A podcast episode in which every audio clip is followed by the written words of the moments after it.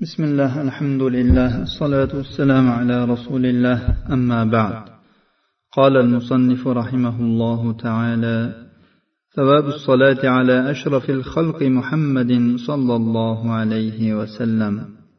مصنف رحمه الله dedilar xalqlarning eng sharaflisi muhammad sollallohu alayhi vasallamga salovat aytishning savobi قال الله تعالى إن الله وملائكته يصلون على النبي يا أيها الذين آمنوا صلوا عليه وسلموا تسليما alloh taolo ahzob surasining ellik oltinchi oyatida dedi olloh va uning farishtalari payg'ambarga salovat aytadilar ey iymon keltirganlar unga salovat va salom aytinglar وعن ابي هريره رضي الله عنه ان رسول الله صلى الله عليه وسلم قال من صلى علي صلاه واحده صلى الله عليه عشرا رواه مسلم abu hurayra roziyallohu anhudan rivoyat qilinadi rasululloh sollallohu alayhi vasallam dedilar kim menga bitta salovat aytadigan bo'lsa alloh unga o'nta salovat aytadi imom muslim rivoyatlari alloh taoloning salovati bandasini malaul aloda muqarrab farishtalarning oldida zikr qilishidir ana shu bandani nomini zikr qiladi ana shu yerda farishtalardan bo'lsa istig'for bo'ladi duo bo'ladi insonlardan esa duo bo'ladi وعن عبد الرحمن بن عوف رضي الله عنه قال خرج رسول الله صلى الله عليه وسلم فاتبعته حتى دخل نخلا فسجد فأطال السجود. حتى خفت أو خشيت أن يكون الله قد توفاه أو قبضه. قال فجئت أنظر فرفع رأسه فقال ما لك يا عبد الرحمن؟ قال فذكرت ذلك له. فقال إن جبريل قال لي ألا أبشرك أن الله عز وجل يقول من صلى عليك صليت عليه ومن سلم عليك سلمت عليه رواه أحمد وأبو يعلى والحاكم وقال صحيح الإسناد عبد الرحمن بن عوف رضي الله عنه رواية qilinadi dedi rasululloh sollallohu alayhi vasallam tashqariga chiqdilar men u kishining ortidan bordim u zot bir xurmozorga kirdilar U yerda sajda qildilar. Sajdani juda ham uzoq qildilar. Hattoki men qo'rqib ketdim. Alloh taolo bu kishini vafot toptirdimikin yoki jonlarini oldimikin deb. Aytadilarki men kelib qaradim. Shunda rasululloh sollallohu alayhi vasallam boshlarini ko'tardilar. Va aytdilarki ha abdurahmon senga nima bo'ldi? Men aytdimki men u zotga ana shu ko'nglimdan o'tgan narsalarni aytdim. U zot aytdilarki jibril menga dedi men sizga bashorat bermayinmi? Alloh azza va jalla aytyaptiki kim sizga salovat aytadigan bo'lsa men unga salovat aytaman. Kim sizga salom bersa men unga salom beraman. Imom ahmad abu yalo hokim rivoyatlari. Hadisning hukmi hasanun li g'ayrihi. ولفظ أبي يعلى قال كان لا يفارق رسول الله صلى الله عليه وسلم منا خمسة أو أربعة لما ينوبه من حوائجه بالليل والنهار. قال فجئته وقد خرج فاتبعته فدخل حائطا من حيطان الأسواف فصلى فسجد فأطال السجود فبكيت قلت قبض الله روحه. قال فرفع رأسه فدعاني فقال ما لك؟ فقلت يا رسول الله أطلت السجود؟ قلت قبض الله روح رسوله لا أراه أبدا. قال سجدت شكرا لربي فيما أبلاني في أمتي. من صلى علي صلاة من أمتي كتب الله له عشر حسنات ومها عنه عشر سيئات. أبو يعلانning lafzi quyidagichadir abdurahmon ibn avf aytadilar rasululloh sollallohu alayhi vasallamni tunda bo'lsin kunduzda bo'lsin biror bir hojatlari bo'lib qoladigan bo'lsa bizdan to'rtta yoki beshtamiz u zotdan ajralmas edik. Men u zotning oldiga keldim. U zot tashqariga chiqdilar orqalaridan ergashdim. U zot asvofdagi qo'rg'onlardan biriga kirdilar. U yerda namoz o'qidilar va sajda qildilar. Sajdani juda ham uzoq qildilar. Men shunda yig'ladim. Aytdimki olloh u zotning ruhlarini qabz qildi. Abdurahmon aytadilar rasululloh sollallohu alayhi vasallam boshlarini ko'tardilar va meni chaqirdilar. Aytdilarki senga nima bo'ldi? Men aytdimki ey rasululloh sajdani juda ham uzoq qildingiz. Men aytdimki olloh rasulining ruhini qabz qildi. Endi men uni hech qachon ko'rolmayman. U zot aytdilarki men robbimga meni olloh ummatim haqida sinagan sinovlarga shukur qilib sajda qildim mening ummatimdan qay biri menga bir salovat aytadigan bo'lsa alloh unga o'nta hasana yozadi va undan o'nta sayyani o'chiradi ushbu hadisga ham sahih targ'ib va tarhibda bir ming olti yuz ellik sakkizinchi raqam ostida hasanun lig'oyrihi deb hukm qilingan وعن انس بن مالك رضي الله عنه ان النبي صلى الله عليه وسلم قال من صلى علي صلاة واحدة صلى الله عليه أشر صلوات وحط عنه بها أشر سيئات ورفعه بها أشر درجات رواه أحمد والنسائي وابن حبان والحاكم وقال صحيح الإسناد.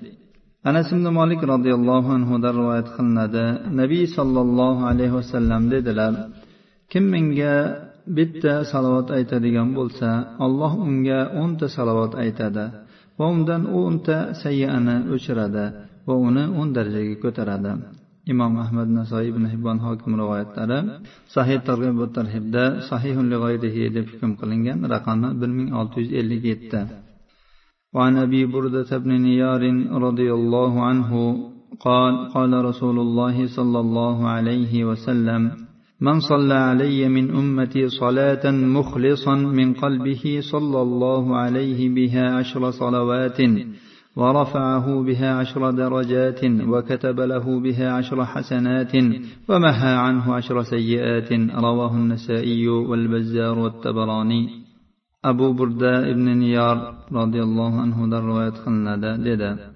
rasululloh sollallohu alayhi vasallam dedilar mening ummatimdan kim menga bitta salotni qalbidan ixlos bilan aytadigan bo'lsa alloh unga o'nta salovat aytadi uni o'n darajaga ko'taradi va u uchun o'nta hasana yozadi va undan o'nta sayyasini o'chiradi. Nasoiy bazzor tabaroniy rivoyatlari ushbu hadisga sahih targ'ibot tarhibda bir ming olti yuz ellik to'qqizinchi raqam ostida hasanun sahih deb hukm qilingan. demak salovat aytayotganda e, e'tiborga molik joylaridan biri salotni muxlis qalbdan chiqarib aytish kerak ekan faqat til bilan qalbi g'aflatda bo'lgan holatda aytish foyda bermasligi mumkin وعن أبي طلحة الأنصاري رضي الله عنه قال أصبح رسول الله صلى الله عليه وسلم يوما طيب النفس يرى في وجهه البشر قالوا يا رسول الله أصبحت اليوم طيب النفس يرى في وجهك البشر. قال أجل أتاني آت من ربي عز وجل. فقال من صلى عليك من أمتك صلاة كتب الله له بها عشر حسنات ومحى عنه عشر سيئات ورفع له عشر درجات ورد عليه مثلها. رواه أحمد والنسائي وابن حبان. abu talha al ansoriy roziyallohu anhudan rivoyat qilinadi dedi rasululloh sollallohu alayhi vasallam kunlarning birida juda ham ko'ngillari ochiq tong ottirdilar xursandchilik u zotning yuzida balqib turardi ya'ni ko'rinib turardi. Aytdilarki ey rasululloh siz bugun juda xursandsiz xursandchilik yuzingizdan ko'rinib turibdi. U zot aytdilarki ha shunday. Mening huzurimga robbim azza va jalla tomonidan bir elchi keldi va aytdiki ummatingizdan kim sizga bitta salot aytadigan bo'lsa olloh unga o'nta hasanot yozadi va undan o'nta sayyoatini o'chiradi xatosini o'chiradi uni o'n darajaga ko'taradi va unga ana shuning mislichasini qaytaradi ya'ni alloh taolo.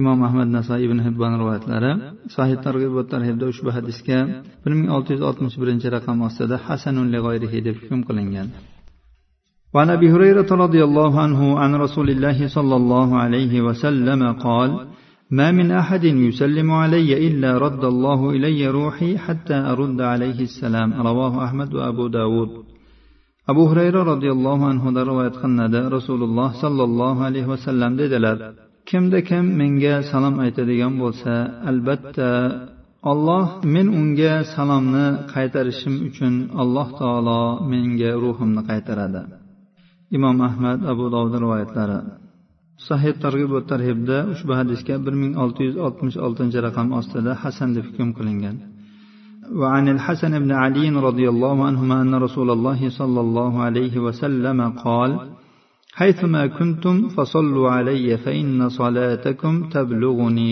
رواه التبراني بإسناد حسن hasan ibn ali roziyallohu anhudan rivoyat qilinadi rasululloh sollallohu alayhi vasallam dedilar qayerda bo'lsangizlar ham menga salovat aytinglar sizlarning salovatingiz menga yetib keladi tabaroniy rivoyatlari sahih targ'ib va tarhibda ushbu hadisga bir ming olti yuz oltmish beshinchi raqam ostida sahihun lig'oyrihi deb hukm qilingan وعن ابن مسعود رضي الله عنه عن النبي صلى الله عليه وسلم قال إن لله ملائكة سياحين يبلغوني عن أمة السلام رواه النسائي وابن حبان ibn masud roziyallohu anhudan rivoyat qilinadi nabiy sollallohu alayhi vasallam dedilar alloh taoloning kezib yuruvchi aylanib sayohat qilib yuruvchi farishtalari bor. Ular menga ummatimdan salomni yetkazadilar. Nasoiy ibn hibbon rivoyatlari sahih targ'ib va tarhibda ushbu hadisga bir ming olti yuz oltmish to'rtinchi raqam ostida sahih deb hukm qilingan. وخرج البزار بإسناده عن عمار بن ياسر رضي الله عنه قال قال رسول الله صلى الله عليه وسلم إن الله وكل بقبري ملكا أعطاه أسماع الخلائق فلا يصلي علي أحد إلى يوم القيامة إلا أبلغني باسمه واسم أبيه هذا فلان بن فلان قد صلى عليك. bazzor o'z isnodlari bilan ammor ibn yosir roziyallohu anhudan rivoyat qildilar dedilar rasululloh sollallohu alayhi vasallam aytdilar olloh mening qabrimga bir farishtani vakil qilib qo'ygan va unga butun haloyiqlarni eshitish imkoniyatini bergan. Menga qiyomat kunigacha kim salovat aytadigan bo'lsa albatta u menga uning ismi va otasining ismi bilan yetkazadi. bu falonchining o'g'li falonchi sizga salovat aytdi ushbu hadisga silsilatu sahihada bir ming besh yuz o'ttizinchi raqam ostida hasan deb hukm qilingan وعن أوس بن أوس رضي الله عنه قال قال رسول الله صلى الله عليه وسلم من أفضل أيامكم يوم الجمعة فيه خلق آدم وفيه النفخة وفيه الصعقة فأكثروا علي من, من الصلاة فيه فأكثروا علي من الصلاة فيه فإن صلاتكم معروضة علي. قالوا يا رسول الله وكيف تعرض صلاتنا عليك وقد أرمت يعني بليت. فقال إن الله عز وجل حرم على الأرض أن تأكل أجساد الأنبياء. رواه أبو داود وابن ماجه وابن حبان. أوس بن أوس رضي الله عنه رواية قلنا رسول الله صلى الله عليه وسلم أجدلر sizlarning kunlaringizning eng afzallaridan biri juma kunidir. Unda olam alayhissalom yaratilgan ya'ni olam alayhissalomni loydan yaratilgan. Mana shu kunda ikkinchi nafqa ham bo'ladi va mana shu kunda soqa ya'ni birinchi nafqa ham bo'ladi. Bu kunda menga salovatni ko'paytiringlar. Sizlarning salovatlaringiz menga ko'ldalang qilinadi. Aytdilarki ey rasululloh bizning salovatlarimiz sizga qanday qilib ko'ldalang qilinadi? Holbuki siz chirib ketgan bo'lsangiz. U zot aytdilarki alloh azza va jalla yerga payg'ambarlar jasadlarini yeyishni harom qilgan. Ya'ni payg'ambarlarning jasadlari qanday bo'lsa shunday turadi. Abu dovud ibn moja ibn hibbon rivoyatlari ushbu hadisga sahih targ'ib va tarhibda bir ming olti yuz yetmish uchinchi raqam ostida sahih deb hukm qilingan. وعن آمر بن ربيعة رضي الله عنه قال سمعت رسول الله صلى الله عليه وسلم يخطب ويقول من صلى علي صلاة لم تزل الملائكة تصلي عليه ما صلى علي فليقل عبد من ذلك أو ليكثر رواه أحمد وابن ماجه وإسناده حسن بما تقدم omir ibn robiya roziyallohu anhudan rivoyat qilinadi dedi. Men rasululloh sollallohu alayhi vasallamni xutba qilayotganlari va shunday deyayotganlarini eshitdim. Kim menga bir salovat aytsa farishtalar unga modomiki menga salovat aytar ekan salovat aytishda bardavom bo'ladilar. Banda salovatni xohlasin kamaytirsin xohlasin ko'paytirsin.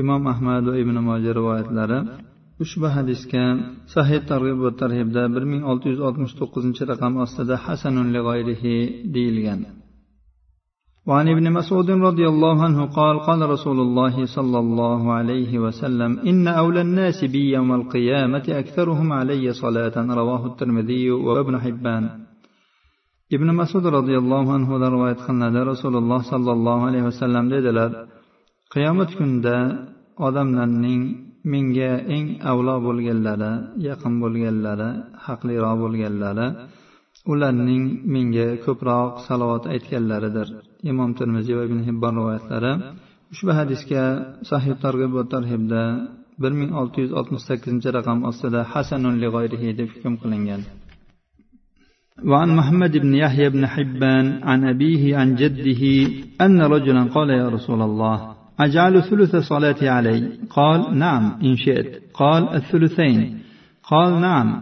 قال فصلاتي كلها. قال رسول الله صلى الله عليه وسلم إذا يكفيك الله ما أهمك من أمر دنياك وآخرتك. رواه التبراني بإسناد حسن.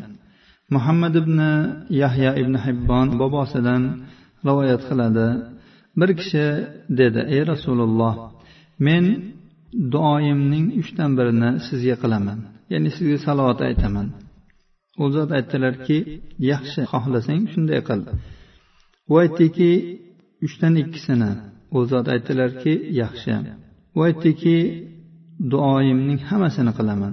Rasululloh sollallohu alayhi vasallam aytdilarki unday bo'lsa alloh taolo sening dunyo va oxirat ishlaringdan seni g'amga solgani seni tashvishga solgan hammasiga kifoya qiladi. Imom tabaroniy rivoyatlari ushbu hadisga sahih targ'ib va tarhibda bir ming olti yuz yetmish birinchi raqam ostida hasanul lig'oyrihi deb hukm qilingan. وعن أبي بن كعب رضي الله عنه قال كان رسول الله صلى الله عليه وسلم إذا ذهب ربع الليل قام فقال يا أيها الناس اذكروا الله اذكروا الله جاءت الراجفة تتبعها الرادفة جاء الموت بما فيه جاء الموت بما فيه قال أبي بن كعب فقلت يا رسول الله إني أكثر الصلاة عليك فكم أجعل لك من صلاتي؟ قال ما شئت. قال قلت الربع. قال ما شئت. وإن زدت فهو خير. قلت النصف. قال ما شئت. وإن زدت فهو خير. قال قلت ثلثين. قال ما شئت. وإن زدت فهو خير لك. قال أجعل لك صلاتي كلها. قال إذا تكفى همك. ويغفر لك ذنبك رواه أحمد والترمذي وقال حديث حسن صحيح والحاكم وقال صحيح الإسناد ubay ibn kab roziyallohu anhudan rivoyat qilinadi dedi rasululloh sollallohu alayhi vasallam kechaning to'rtdan biri o'tgan paytda turardilar va aytardilarki ey odamlar allohni zikr qilinglar allohni zikr qilinglar allohni zikr qilinglar rojifa keldi unga rodifa ergashib keladi o'lim butun o'zida bor narsalari bilan keldi. O'lim butun o'zida bor narsalari bilan keldi. Ubay ibn kab dedi men dedim ey rasululloh men sizga ko'p salovat aytaman. Duolarimdan qanchasini sizga qilayin? U zot aytdilarki xohlaganingcha. Men aytdimki to'rtdan biri nima? U zot aytdilarki xohlaganingcha agar ziyodaroq qilsang yaxshidir. Men aytdimki yarmini qilayinmi? U zot aytdilar xohlaganingcha. Agar ziyoda qilsang yaxshidir. Men aytdim uchdan ikkisini qilayinmi? U zot aytdilar xohlaganingcha. Agar ziyoda qilsang yaxshidir. Men dedim duoyimning hammasini sizga qilaman. Ya'ni duoyimning hammasida sizga salovat aytaman. U zot aytdilarki unday bo'lsa g'amlaringdan qutulasan. va sening gunohlaring kechiriladi imom ahmad termiziy hokim rivoyatlari ushbu hadisga sahih targ'ib va tarhibda bir ming olti yuz yetmishinchi raqam ostida sahih deb hukm qilingan وعن عمر بن الخطاب رضي الله عنه قال إن الدعاء موقوف بين السماء والأرض لا يسأض منه شيء حتى تصلي على نبيك صلى الله عليه وسلم رواه الترمذي موقوفا umar ibn al xattob roziyallohu anhudan rivoyat qilinadi dedilar. Duo osmon bilan yer o'rtasida to'xtab turadi. Toki siz payg'ambaringizga sollallohu alayhi vasallam salovat aytmaguningizgacha duodan biror narsa yuqoriga ko'tarilmaydi. Imom termiziy mavquf holatda rivoyat qilganlar. ورواه الطبراني بإسناد جيد عن علي رضي الله عنه قال كل دعاء محجوب حتى يصلى على محمد صلى الله عليه وسلم. وقد روي مرفوعا إلى النبي صلى الله عليه وسلم والصحيح الموقوف. طبراني يحشى إسناد بلان يعني راوي لسلسلة بلان. علي رضي الله عنه در رواية قليل هر بر دعاء طاء محمد صلى الله عليه وسلم صلوات آية المجنوشة to'silgandir. Uni yo'l to'siq yuqoriga ko'tarilmaydi. Bu hadis nabiy sallallohu alayhi vasallamga marfu holatda ham rivoyat qilingan. Ali roziyallohu anhuga mavquf holatda ham rivoyat qilingan. Sahihrog'i mavqufidir. Ushbu hadisga sahih targ'ib va tarhibda bir ming olti yuz yetmish beshinchi raqam ostida sahihun lig'oyrihi deb hukm qilingan. Payg'ambarimizga salovat aytishning muayyan siyg'asi belgilanmagan. ulamolar afzali namozdagi solat ibrohimiyani o'qish deganlar اللهم صل على محمد وعلى آل محمد كما صليت على إبراهيم وعلى آل إبراهيم deb salovatni allohimma solli vasallim ala nabiyina muhammad deyilsa ham bo'ladi nomlari zikr qilingan paytda sollallohu alayhi vasallam deyilsa to'g'riroq bo'ladi alloh subhanahu va taolodan barchalarimizni sevgli payg'ambarimiz muhammad sollallohu alayhi vasallamga ertayu kech doimo salovat va salomlar aytadigan solih bandalardan qilishini so'raymiz هذا وصلى اللهم على نبينا محمد وعلى اله وصحبه وسلم تسليما كثيرا